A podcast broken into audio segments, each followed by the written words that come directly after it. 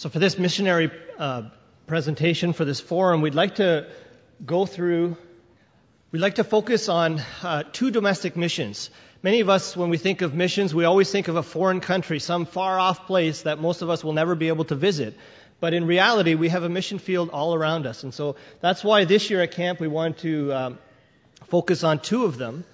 Uh, following those two, uh, we'd like to focus on some uh, three foreign missions. And again, there's many foreign missions, and we only have time to focus on three of them. And then uh, finally, to wrap up, of how you can get involved. Next slide, please. So, from the domestic mission front, there are many that are going on, and many of you know and I've heard presentations on these, and we're not going to go into them again this year. We're going to focus on two new ones. Those, those are the ones that are highlighted in red the Beverly Hills, Michigan um, the trailer park, as well as the Mansfield, Ohio uh, Women's Shelter. Next slide, please. So I'd like to call up Brother Bob Varga for the, uh, to talk about the mission in Beverly Hills. Hello, everyone. Um, we don't really look at, at what we're doing as a mission, to be honest with you. It was more of kind of trying to find God's purpose and feeling that this is a direction that we needed to go in.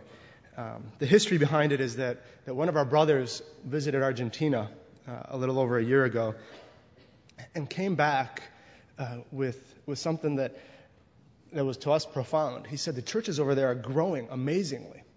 And, uh, and we're like, wow, how? And he said, well, they're, they're going in the poorest sections of town. Their churches are just sprouting everywhere in the, in the slums, in the poor sections. And, um, and that same brother then had the conviction that uh, he should um, go to a trailer park uh, that was nearby that we had helped people in the past there.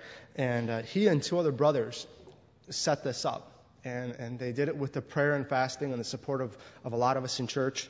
Um, and it was, and they actually went and, um, and started knocking on doors. And the idea was to, to say, we won't, instead of saying, come to our church, uh, to approach them and say, We want to pray for you, and we want to help you.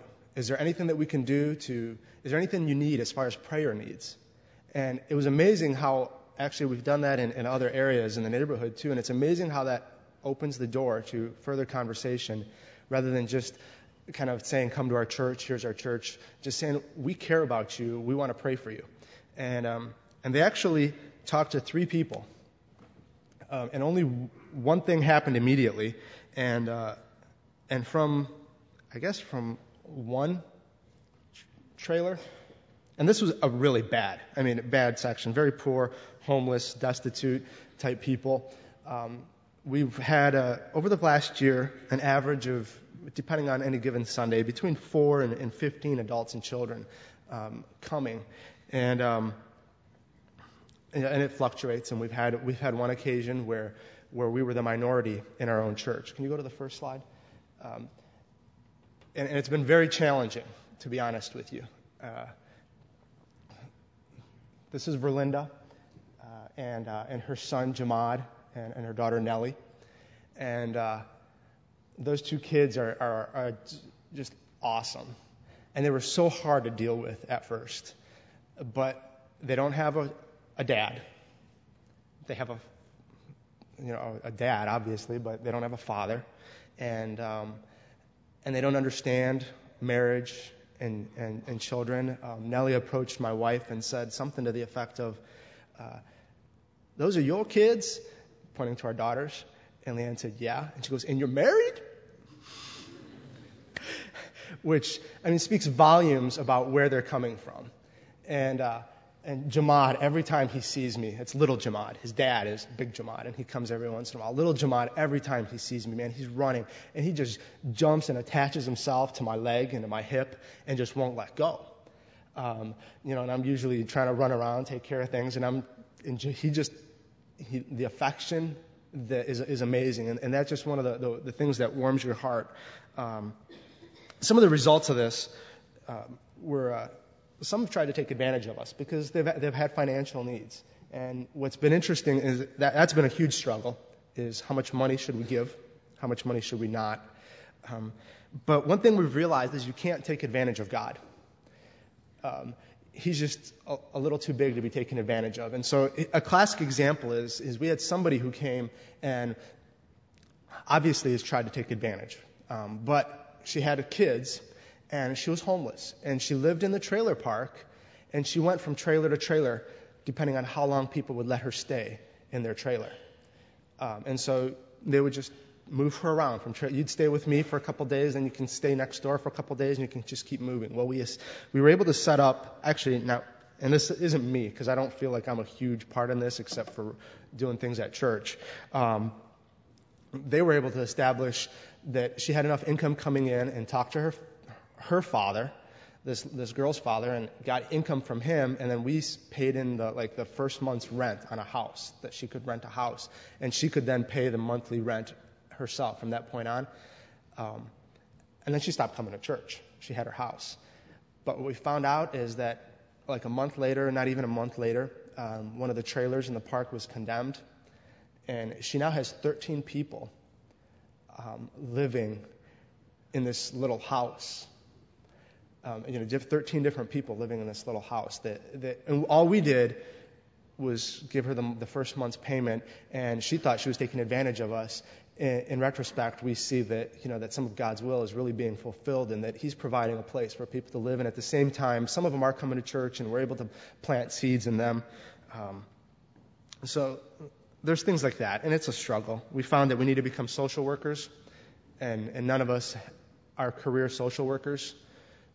You, know, how do you deal with, with kids having kids outside of marriage and not understanding any of how that works, how to raise a kid, how to feed a kid?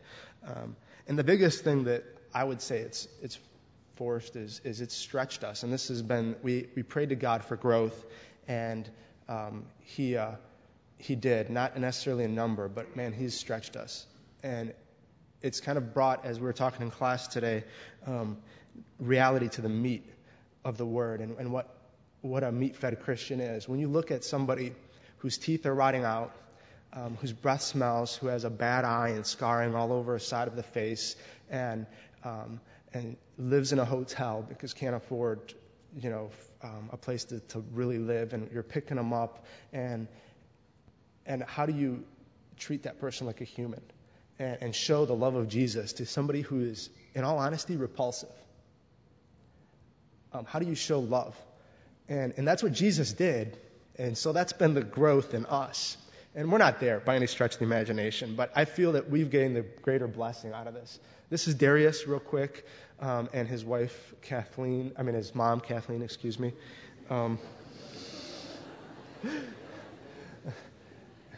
Darius has Darius has kidney problems and is awaiting a kidney transplant, but they can't transplant his kidney because he also has diabetes, which has affected his heart and weakened his heart to a point that they're afraid that if they do a kidney transplant, he'll die from from heart problems. Um, and the first day they came to church, they, they came and said, his mom said, I want you to pray over my son. And, you know, we just kind of looked at each other. This isn't something that like we normally do, right? And we don't have an elder. And so bunch of, gathered a bunch of brothers and the ministering brothers. We took him into a room and laid hands on him and prayed over him. And um, before he came to church, he was going to the hospital every two weeks, not for treatment, but because he would have problems that needed, he needed to be hooked up to IV. Um, interestingly enough, not surprisingly, but interestingly enough, since, since we laid hands on him and prayed over him because it was requested and there was nobody else to do it, um, I don't remember the last time he's been to the hospital other than for actually going for his treatments. Next slide. Um, just a, you know, a group picture and, and then just go ahead to the next slide. And, and that's us right now. We're a mixed group. We're learning how to be multicultural. Um, and you know, I think that in closing, the, uh, the statement that really struck a chord is there's one nice homeless gentleman named Mike who, who loves coming to church, um, and he's in the back on the right side there somewhere, on the left side, excuse me, and he, loves coming to church because we respect him. And his own family doesn't respect him. His own family mocks him, and we shake his hand and say, How are you? and we are willing to sit next to him to sing. Um, not that there isn't problems, and issues that, that we're not sure we can handle.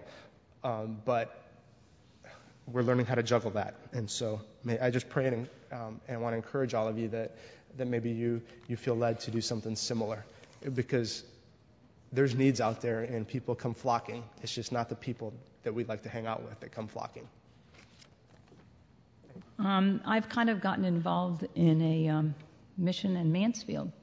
It's really for our home base has really been the homeless shelter. There are men there and women and children. Mostly we've been working with the women and children though. Um, at Mansfield Middle Bellville Church, we've always had, or for a long time, have had a disaster committee, food pantry, uh, clothes closet, and so on. But in October last year, we started the Neighborhood Gospel Outreach. That's a separate entity, but works together with those other um, uh, missions.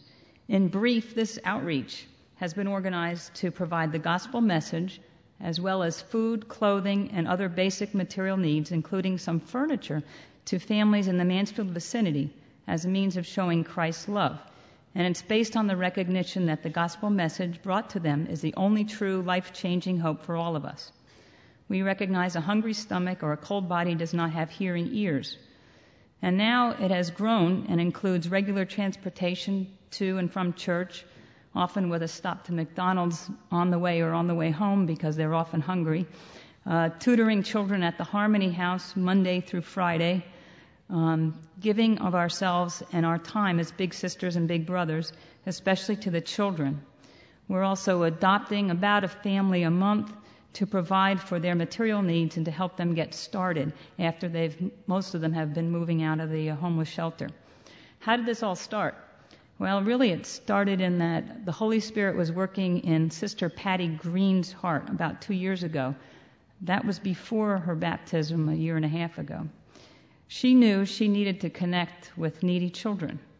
And through prayer and clear direction from the Holy Spirit, she went to the homeless shelter in town as a real prompting from the Holy Spirit. She didn't have a concrete plan or the words to say at that time, but when she got that prompting, she immediately went to try to find it. Um, and God blessed her efforts, and a plan was born. Um, our first referral came from the director of the homeless shelter, and it was a family of a mom and two kids who had been in an abusive situation and had run, only had the clothes on their back. But the mom had shown some initiative, found a job in an apartment, and they moved out of the Harmony House. But they had nothing. Um, Patty had mentioned in my the Bible study that I was attending what was going on and how the Holy Spirit was working in her life. She also mentioned this to Chris, uh, Sister Chris Friend, and we both came to her and asked if we could help. And it just worked out that that very first time we met with this family, the three of us were together. We prayed about that, and and then we brought this matter to the church, and it was awesome to see the generosity of our church, and they provided furniture, clothing, food, and even some toys promptly within two weeks. That that household was um, set up. Um, we had another family a couple weeks later. It was a mom and a dad um, and three kids, two months old, two years, and maybe, I can't remember, five years, four years. And uh, they again had nothing. Um, uh, when Patty, there were three girls, and Patty is a mom of um, three bo- of two boys, and didn't have any girl clothes around. So she prayed about what to do, and the Holy Spirit laid on her heart to call a few people who had girls, and the outpouring again of clothing for the girls, as well as winter coats for the mom and dad, um, was amazing. Uh, actually, we held back and only gave them five outfits because um, of uh, the amount of clothes that we got at that time.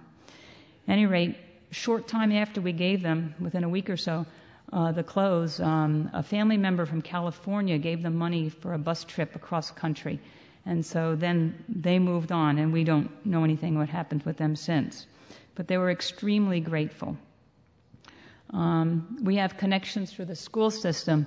Uh, a number of teachers in our congregation, um, and they requested food donations from families. For example, in December, there was a corporation who was supposed to provide food uh, for these three families, and that whole thing fell through. And so Sarah asked us, Sarah Thorburn asked us if we could help. And within just a couple of days, uh, food was gathered and the families were supplied with enough food um, I want to tell you, one of those families had 11 people in that family. So it was not a small family. Uh, Patty, Chris, and I uh, were just like in amazement of what the Holy Spirit was doing. And we thought we need to get organized here and try to put this down on paper and try to see what, what's happening. So we came up with a mission statement and a plan, and then we presented it to our elder brother, George Friend. He re- received it with great enthusiasm, presented it immediately to the ministering brothers who were also enthusiastic, and then he proceeded to present this to the New Year's Eve service. And then January was a donation month for this particular outreach. Um, meanwhile, during Christmas time, we asked the youth group if they wouldn't mind having a Christmas party with, at that time, there were 13 kids at the Harmony House, the homeless shelter. And um, it was amazing. Josh Getz was the president then, and he just didn't ask anything except what day should we go. Um, and uh, the committee bought, bought presents for all the kids there, and then we had a party with pop cookies and so on. Dave, Brother Dave Boliance uh, told the Christmas story, and they sang Christmas carol, played games, and just got to know each other. Um, some interesting things happened. It was really a really neat way to start this um, because all the people who interacted found out that they can serve in their own ways. The All family did some electrical work for the homeless shelter. Brother Josh came back and did some maintenance stuff. Um, there were other people who saw they could they could bring blankets from the sewing club. I mean, things that, for example, one person would not think about. But as a body of Christ, there were so many more interactions. It was it was so neat to see this. Um, the other, th- uh, let's see what else. Oh, the, this is another thing that happened. When we first connected with the Harmony House, they had just gotten word that they're having budget cuts, and the director for the youth program was that job was being eliminated. And one thing that they did was tutor the children after school for about an hour, um, right at the time when the school buses are letting all the kids off. And so somehow it became this thing that can we organize a tutoring program then? You know, that takes out a lot of our members because they need to be home for their own kids. But again, the Holy Spirit arranged, because it didn't come from anyplace else, enough volunteers that we've been able to maintain a, uh, tutoring program after school. Um, the next thing that happened, and somehow this fell on my shoulders, they wanted us to, to organize a 10 week summer program. And I said, How are we going to do that? I was leaving the country to Lebanon for two weeks. Um, we were going to church camp. How is this going to happen? And it's almost like I'm just hanging on, letting the Holy Spirit do this. In prayer, we prayed about this. 12 week leaders came and they agreed to plan a week each. And then we had a list of about 24 helpers. And they planned the theme, they planned um, uh, what they were going to do, got their own help. And um, it's also a neat thing that we have so many really responsible people in our, in, in, in our church that we can, these, this is going on as I speak right now. I'm not there. Um, and it's happening. And and I just think that's so neat. No one organization I've ever dealt with in work or whatever could you ever rely on that kind of um, um, of help that it would really be successful. But we're relying on God and the Holy Spirit, and it's just so neat to watch it happen. Um, part of this summer program, it's it's just two hours um, every Monday through Friday every morning, but it's enough to help the kids stay connected and in helping our church stay connected. And um, with an initial prayer, um, they're hearing about Jesus, and as much as they're going to be part of our VBS the first week in August, um, Brother Ed Gerhardt is going to be making uh, birdhouses with them next week. Uh, they're going to have two weeks of swimming the next two, the following two weeks in August. Um, the Richland Academies um, arranged seven educational sessions with them. Just lots of different things happen. Um, any rate, we have, what did we learn from all this? Um, these people are really tough situations. Some of their own doing, some not. Certainly the kids are victims. And they need help and they need the love of Jesus. We've also learned the need to be wise as serpents and gentle as doves. They do, some of them really just try to take advantage of the free help. We need to pray before, during, and after. Um, we need to continue to plant seeds, and we can't judge whether or not we're being taken advantage of. We need to fill the needs, stay focused on Jesus, and keep talking about Jesus, asking for prayer requests, and seeing the fruit, uh, even if we don't see the fruit.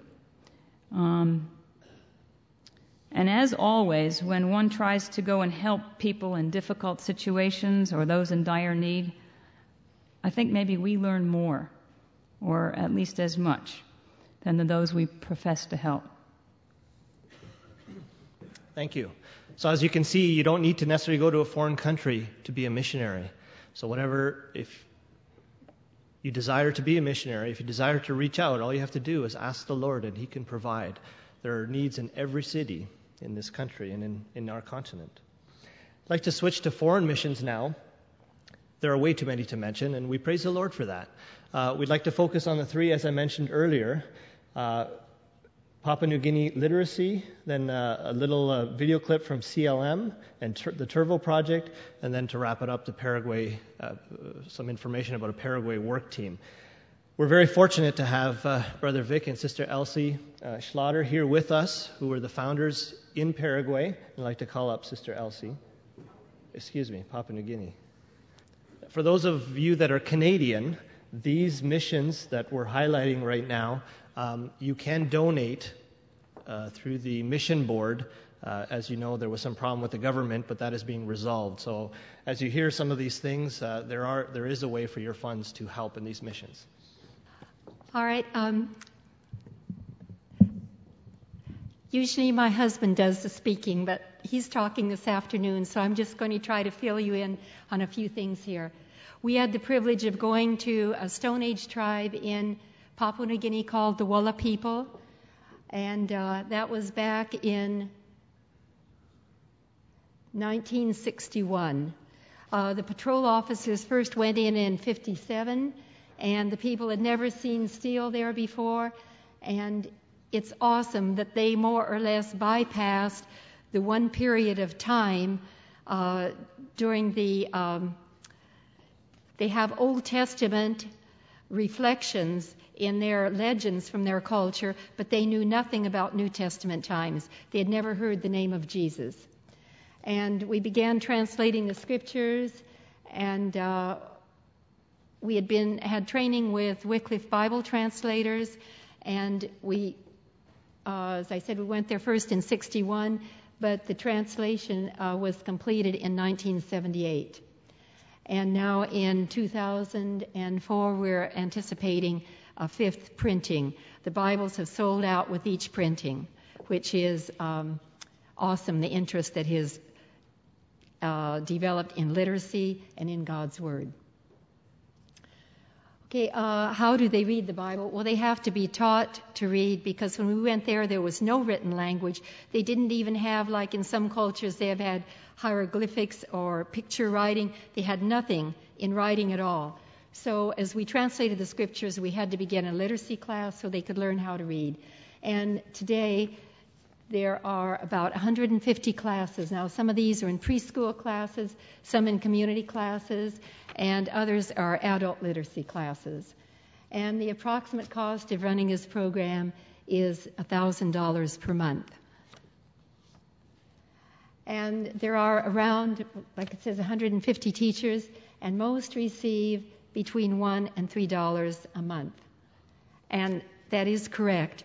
But to them, it's a privilege to be able to share with people in their community, and they are respected because of the positions that they hold. And here on, on the left is Amos Tagone. He's our literacy coordinator. And the Lord is really using him in a wonderful way to organize all of these 150 teachers spread out over a very large area and uh, here are just a picture of a few of the literacy teachers. Uh, they're holding up the primers that they use for teaching classes. And here just gives you an example of what an adult literacy class would be like in the village. People just sit on the ground and they have somebody that teaches them and they have their primers. And the one wonderful thing is, is that their textbook is the Bible. Here's another example of a classroom situation where literacy is taught. And here are just a few more literacy teachers. They had an opportunity to go to a workshop where they could develop skills in teaching with other people that were involved in literacy in Papua New Guinea. And here is a little bit larger picture of those that had an opportunity to go to this training program. So we have an ongoing uh, uh, teaching, teaching those that are involved in teaching literacy themselves so they can update their skills. And here, this is a, a precious story. One of the first believers who was uh, uh, became literate, and their Bibles don't sit on the shelf. It's just an example of her Bible. And I asked her one time, I said, Can I take a picture of your Bible? It was used, well used. And she has gone on to be with the Lord now. And this shows some of the blessing of literacy because these girls are, and some of you might have met Timothy and Ruth when they were visiting here from Papua New Guinea. Uh, Ruth has a girls' Bible school, but before they can go to Bible school, they have to learn how to read. So these girls, the first uh, step that they had in going to the Bible school was learning to read in the literacy classes. And this just gives you a little example here. Uh, we were at a meeting people were sitting around there, and I just asked, would everyone that has a Bible and knows how to read hold it up? And you, the, it's the red, it's uh, the book with the red cover, and it's Angal Heneng, which means the true talk. And we probably, we're just estimating uh, the population is probably around 60,000 today in that one language group, and perhaps about 15% are literate at this stage. Now, this really is the uh, end result of literacy. It's that people will come to a knowledge of Jesus and be saved. And this just uh, in April, this picture was taken in April this year. Uh, we went for a celebration that they had in commemorating 43 years ago when we brought them the first gospel message. Now, these are third and fourth generations of the first people we went to, and there were 188 young people baptized. Now, this is about six churches, uh, bapt, uh, people that had, uh, individuals, young people that had been converted from a number of churches, and they got together for a community baptismal service. But this to us was just a special blessing to see like grandchildren and great grandchildren that have come to the Lord. And you notice the flowers around their hair, it's just bush flowers. But they said, This is our celebration day. And they gathered flowers from the bush and made wreaths to put on their heads. So it is, it's a tremendous time of joy. Uh, these are, we just ask you to uh, join us uh, to pray for the literacy needs. There are many needs. Uh, there are no more missionaries there, but the indigenous church, it's alive and growing and just to show by the number of young people that were baptized. Uh, but we do still need to give them support with prayer and with funding. And I know there's a lot of needs presented here today, and we just want to bless all of the work that has been presented from here in the U.S., the home missions, and also in each of the other places. But as the Holy Spirit would speak to your hearts individually, there will be something that He would want you to, that the Spirit would want you to take part in. So we just appreciate anything that would be contributed for the ongoing literacy work because we see that as an important uh, aspect of the whole work in Papua New Guinea. Okay, thank you very much. I just want to add one more thing yet. There are some extra pictures that you might want to see up here on the platform that were taken of the celebration time that we had there in April and May. Some of the former missionaries joined us and they just wanted to say thank you for bringing us the gospel. And it was directed as a praise to the Lord for bringing the gospel into their uh, into their people group. So there are some extra pictures of that, And there are also some books there. Some of you are aware that Rosalie Donay had written a book about uh, more or less a biography of our time in Papua New Guinea, and you might want to get a copy if you don't have one. Thank you, and the Lord bless you. Thank you, Sister Elsie. Uh, for those of you that knew know that I, I had a presentation, I believe it was two years ago, when I had the privilege of going to Papua New Guinea, and that desire was born in my heart when I read that book. It's a fascinating uh, illustration of what God has done there. I'd like to now uh, go into the CLM Turvo and call Sister Amanda. Good morning. For those of you who don't know me, my name is Amanda Gutai, and I'm from Mansfield. Uh, I just got back from CLM about two weeks ago. I went down there in May with Kathy Farmer from Richmond and Tasha Kabazinski from Norton. And I worked as a short term missionary there for two months. And it was just amazing to see how much God could do in just those two months, both in my life and even in the kids' lives, to watch how they grew and they changed. Um, I was asked just to speak a little bit today to you about CLM and maybe get you a little more interested in it. And if you are interested in hearing more about it, we are going to have a presentation tomorrow afternoon if you want to hear more about that. For those of you who don't know, Canaan Land Ministries, or CLM, is a children's orphanage in southern Brazil. They currently have 35 children and 11 missionaries. The children, there's boys and girls, range from about 1 to I think 21 years of age. And they each came to, to CLM for different reasons. A lot of them were sexually abused, physically abused, or they were removed from their parents because of uh, neglect, malnourishment, or alcoholism, which is a huge problem in Brazil. Just to give you a few ideas, I had two stories that I thought of. There's one little girl who's seven years old. Her name is Josenilda, who came from Turvo. She, about a year ago, got really sick, and she her parents took her to the witch doctor and on the way home her father got really angry and killed her mother and threw her over a bridge and Josenilda was the only person that actually witnessed this. Another little girl is Andrea who is 4 years old. She and her 2-year-old sister were sexually abused by their father for over a year and it wasn't until um, Andrea's little sister was actually killed from the abuse that Andrea was brought to CLM. So the kids have a lot of a lot of traumas, a lot of things that you know the kids, the missionaries are working through in their lives, and so they're not only providing the physical needs for these children, but also the spiritual needs, the emotional needs, working through the things in their lives. And it was amazing when I got there. There was a sibling group of five that came two weeks before we did and just to watch how they changed, how they adapted to to everyday life, how to you know learning to do things, learning about God because they had never even heard about God, and just the changes that took place in just two months in their lives. Um,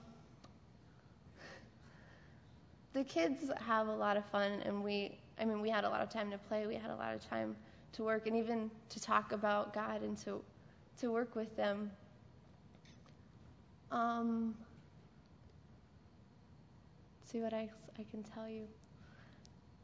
Um, there are a lot of needs, especially for short-term missionaries. I mean, it doesn't matter who you are, what you know, what you know how to do. They will find things for you to do, no problem. And this here is Turvo, which is a small city about an hour from the current building it is the site of where the second orphanage will be. This is the project that we're sponsoring this year for camp. Um, they received permission from the missionary committee to start the construction on July 1st. They've been working on getting up to this point for about two years already, and they have received 50% of the funds, but they still need another, I think, $200,000 to to actually get the orphanage established, get it completely furnished and to start bringing the children there. I have a few slides just of Turvo.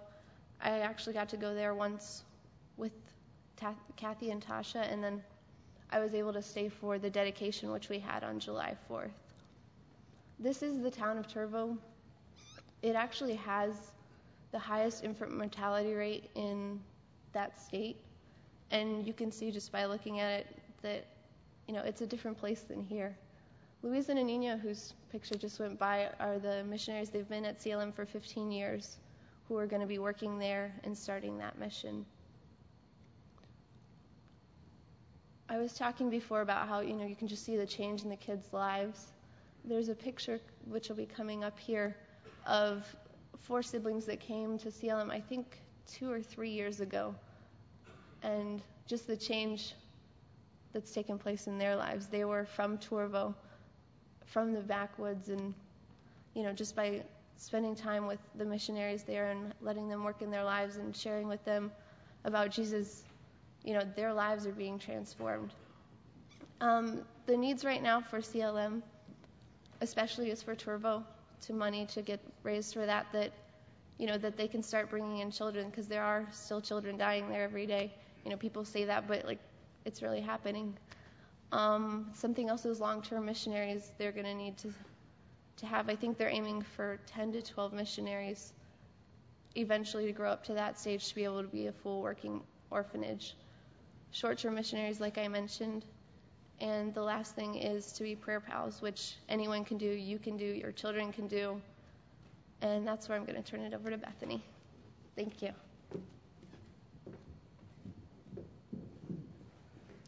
I'm Bethany Sherens from Medina, Ohio, and it's my job to coordinate the prayer pals, people who write to the children at CLM. And at this point, I do have at least one person writing to each child at CLM, so I'm thankful to God for that. Some of you are, have been writing to children and they've left, and I haven't been able to be in contact with you about that. So if you have any questions about the children that you're writing to currently, or if you would like to write to a child at CLM, please see me sometime this week. And you can come to our forum tomorrow afternoon. Kathy, Tasha, not Tasha, Kathy, Amanda, and I will be sharing about our experiences at CLM. We'll have our pictures from our recent trips there and more information about Operation Prayer, writing to children at CLM, and the Turvo Project. That's tomorrow afternoon at 1.30 in Campus Center, room 105. Thank you. I'm Tom Sherns from Medina. It was my wife's and my privilege last end of November, beginning of December, to be down to visit, uh, spend about one week at CLM and then two weeks at Paraguay. And um, so uh, we were at CLM and then we went to Paraguay. Um, we were in Asuncion when we were in Paraguay. Our daughter Amy is there teaching. Um, son uh, Pedro is, is up north of there, uh, a little bit the capital city. You can see right in that crook on the left side. Um, and uh, Ciudad del Este is another place there, and they're, they're also starting another uh, work there, so they are very busy. Um, that's just an overview of, of Paraguay. The, uh, they, their native language is Guarani, which is an Indian language, and the Spanish is their official language. And uh, um, this is a uh, sister, old sister who lives near the church, just a block or two away from church, that we visited one Sunday afternoon uh, while we were there. Next slide, please, friend. Uh, while we were there, they also had the Encuentro, which is was a kind of a youth rally. Uh, there's a picture. It was outside. They don't have room inside to have this. There were over 100 people there. People came from Argentina as well as down from San Pedro. Uh, speaker, and here they have special numbers just like we do. Also on Sunday, they had baptism there uh, for three uh, converts who had who had come. So it was added to the weekend. They uh, fed them as well, so they had to cook for these 100 people and they didn't have some big fancy kitchen. Uh, the kitchen they had, you see on the next slide here, is is kind of small. Another picture right around the corner here. But to get five or uh, so people in here preparing food, cooking for that uh, was not fun. This is obviously not the same day they were preparing those meals. Uh, they uh, visit and eat together just like we do at, at camp here, uh, and they have different activities. They set up a, you can see the, the awning there. We were there in December, but that is like um, our June. Uh, sun is very hot there, and so they set up that awning to be protected. They have recreation like we do. And uh, uh, next slide, we, can see a picture. They, they, got together for a picture on Monday morning as everybody was leaving. This runs from, from uh, Friday through, through Monday. Uh, boys there slept in tents. Uh, it was really much more of a camping than we do here. And uh, the girls, and there was a couple families that slept in some of the rooms in the church. This is a Saturday afternoon. Uh, they do a uh, kind of a Sunday school thing in the afternoon. The kids walk from the neighborhood. Uh, a little later on on Saturday, they they uh, have a youth group, and adults have a Bible study. And uh, um, they they really their goal is to keep the church open all week. They Pedro has has a study with. Um, some some uh, discipleship class on, on Mondays. Karen and Oscar have have some work with um, uh, in their neighborhood on Tuesday, and and so they have prayer meeting on Wednesday. Their goal is to be there at church all day. And with the school, they actually are there all day and uh, have had a lot of people come and have a lot of contact through the neighborhood. Um, this slide is, if you back up one more slide, I just, uh, that's you know soccer is big there, and so they start them kind of young. Uh, Next slide, you can see the, the uh, uh, front of the sanctuary. Uh, it's just kind of a wall there. There is a floor up above there.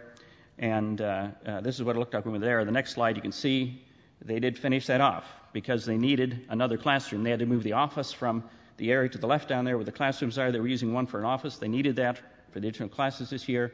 So they had to finish that area up above, uh, put the office up there so they could move, use another classroom. Um, and that's the that'll be the, main entrance to the sanctuary. You go through those holes there, and there's nothing there right now. Um, the next slide here shows a, uh, view of the building. You can see their school seal up there. They are registered with the uh, um, uh, Board of Education, so forth, to have an actual school. There's Amy teaching English in a a fifth grade class there. So it's similar to us. They, they have, they have boards, they conduct classes. The next is a third grade class there. And uh, the next slide just shows they, they have lines just like we do, uh, be similar in many ways. They have recess. Uh, on the next slide, you can see them. Even if it, uh, if it rained, they, they get out there, and, and I'm sure they come home with some, some wet or dirty clothes sometimes too, just like our kids do. They have projects. Uh, when Bethany was just down there uh, a couple weeks ago, they had were just working on a missions project where they studied different countries around the world, and uh, you can see uh, countries where we have churches are, were on that. They dressed up as uh, the different countries they studied, studied. They prepared food from that country, and they presented a program for the parents. You can see them here on that same stage we saw at the at the youth rally. Uh, they're presenting a program, and being winter, they did have some coats on there. This is the present sanctuary. It's it's the first building that was was put there. The school area next to this, which is two stories, was added later, and they want to continue. But if you notice that it's, it's just one story, they need more classrooms. What they want to do is get the sanctuary finished so they can divide this up into four classrooms. They'll put on a second story and have two classrooms on each floor. And they're going to need that. They're full. They had to even turn some kids away. They have 116 kids this year, which is about double what they had last year. They will be adding eighth grade so that they don't lose the seventh graders that they've had now for two years. Um, next year, so they will be needing uh, more space. Uh, this is the play equipment that they have there. I looked at it a little when I was there, and was uh, the the railing uh, by that rock wall on the top. You get back to the back end, it's not welded to there or anything. It just kind of flops. It's not real safe. Um, so they they do have uh, lots of needs, things they could do if they had funds. This is what you get to when you walk through that nice front entrance to the sanctuary. They need to complete this so they can use reuse that old sanctuary part uh, and, and for, the, for the school. Uh, Oscar and Pedro are the pastors there in Asuncion uh, and uh, uh, are, are very interested and active both in the school and church. There's another little, little place in Asuncion in the district of Sajonia. you can see there a brick wall. Everything down there has walls around the properties. And uh, here we are coming to visit uh, the Sajonia Church once uh, Sunday afternoon when we were there. So you go in through the gate. There's the church building. It's a wooden structure, uh, not very large. Uh, inside you can see it's also very plain, um, uh, very very modern air conditioning, and they have much more need of it there than than here. It wasn't real hot when they were down there, but when we were down there, but it's it's not unusual to get up 95, 100 degrees. Um, on the wall there, just about the base of the window, there is actually a water line. Every few years it floods there. This is a very low, low area, and the river uh, will come up and flood just the whole area. And so, um, at some point, this this structure really should be replaced with something something better to withstand some of that flooding. Um, off to the right there, you can see uh, brick Sunday school buildings that they have, Sunday school rooms that they have built there beside there, and uh, just another another view of the of the Sunday school rooms. Uh, and then uh, Baldovino is the pastor there. He also is, is very active in the, in the school. Amy will be coming home in in uh, uh, December. Uh, in February of 05, they will start a new school year. They need an English teacher to help Karen out teaching English classes. She said, even if you don't know Spanish, uh, if you could come down and re- relieve her of some of the duties of, of uh, English correspondence and, and communications and stuff, perhaps that would free up more time that she could uh, teach additional English classes. Um, one other quick mention Paraguay, they, they, they, want to start an agricultural project. The son of the elder up in San Pedro uh, went to agricultural school, and he has a vision to do some training uh, set up a teaching farm on the church property up there in San Pedro in the country so that the people can learn to farm better, learn some better farming methods, um, and, and earn a better living. Uh, they have lots of needs uh, as far as building and uh, just source of funds, also needs for people to, to meet. Two weeks from today, a team of about 20 of us are going to be heading down to South America going to arrive in St. Paulo Thursday morning, and there will be a chartered bus there to take us to CLM. And we'll spend a full three days there just um, visiting, seeing Turvo, and trying to be an encouragement to the, the people there. And then Monday morning, we'll be taking the same bus, um, will be taking us to Paraguay. We'll stop at the Iguazu, the breathtaking Iguazu Falls on the way and uh, Lord willing, get to Asuncion in the evening. Tuesday morning, it's time to roll up sleeves and get to work. Um, there's a group of uh, several families, mine included, as well as a, a group of young people that are heading down there. And some of the projects that we intend to work on is the ongoing work at the Asuncion Church, which is, has been going on for some time. As well, there's work being done at the present time at the Sajonia Church. That structure that you saw there that exists in the floodplain, um, they are working on right now, building uh, walls around the existing structure. And we're hoping that those walls will be finished when we get there so that we can actually tear down the existing building and then build the roof structure over it and get as much done as possible while we're there. In addition, you might have noticed in one of the recent newsletters that Karen did ask about a new playground.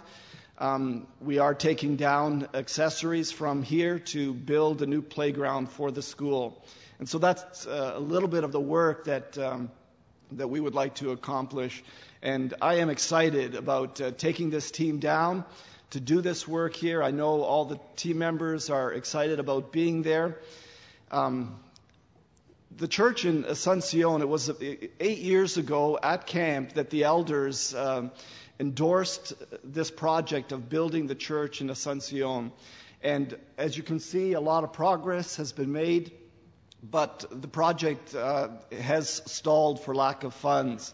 And it's estimated that uh, it's going to be approximately $25,000 that's needed to finish um, the work in the church there, as well as rebuild the church in Sajonia.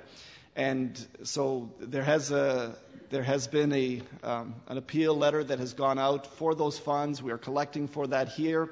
All the money that is collected is going towards the materials and the work that is being done there. The team is going at their own expense.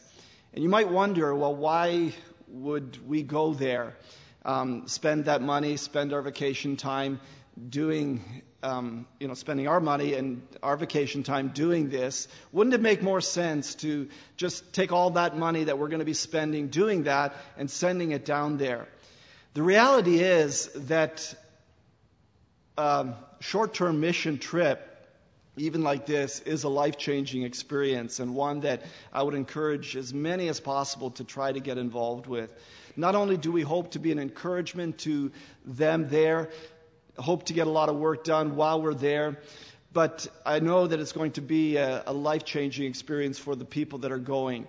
hopefully a time to grow spiritually, to grow closer together, to work together, and to come away with a greater appreciation for what we have here and a better understanding how the rest of the world, many in the rest of the world, live. And so I'm really excited about um, taking this team down and just want to to challenge others that would possibly like to get involved in something like this to to think about uh, doing it. Uh, you can get in touch with me. You can get in touch with Brother Gary. And this is something that we would like to, I would like to see, uh, many of us would like to see happen in the future that many of you young people can, can do something like this and, and be involved in it. And just want to thank all of you for your support. Ask for your prayer support for the team that is going down for safety and that we would be able to accomplish a lot. And also that you would be willing to support this project back in your home churches here at camp by providing the funds needed to do the work down there. Thank you. Thank you very much, all the presenters. At this point, God is calling us to act. We've been touched this morning as the Spirit has opened up our eyes to what's happening in the world. So many needs. We can't even begin to, to list all the areas that we can be involved in, but there's a few of them up here that uh, we should look at real quickly, and then we'll have a closing prayer. Number one need that we hear time and time again from all the missionaries is pray for us. Pray for us. We need your prayers. There's a spiritual battle that takes place on the mission field and it takes place here. And the success of the missions, both here and abroad, will be on our knees, praying and interceding for them. Regular prayer. There's going to be a table, there already is a table down there. There's going to be prayer maps of the world that you'll be able to pick up a map of the world with all of our missions and be able to put that on your fridge or in your bedroom, wherever, to remind you to pray for our missionaries. Get involved financially. God is touching some of you this morning, has been perhaps for years to somehow help out. Some of you on a regular basis, you can help out. Write a short note of encouragement. Email is now accessible for almost all missions. There's an email address list down on the table as you enter the dining room as well. Look for that. Pick up one of those, and a short note is all you need. Sometimes you might have time to write a longer one, but don't just wait till you have time to write a two hour email. Just a short note to say, I'm thinking about you today, I'm praying for you, God has put you on my heart, can make a world of difference for our missionaries and our workers abroad. Werner mentioned about getting involved in short term missions and how it helps literally transform our worldview.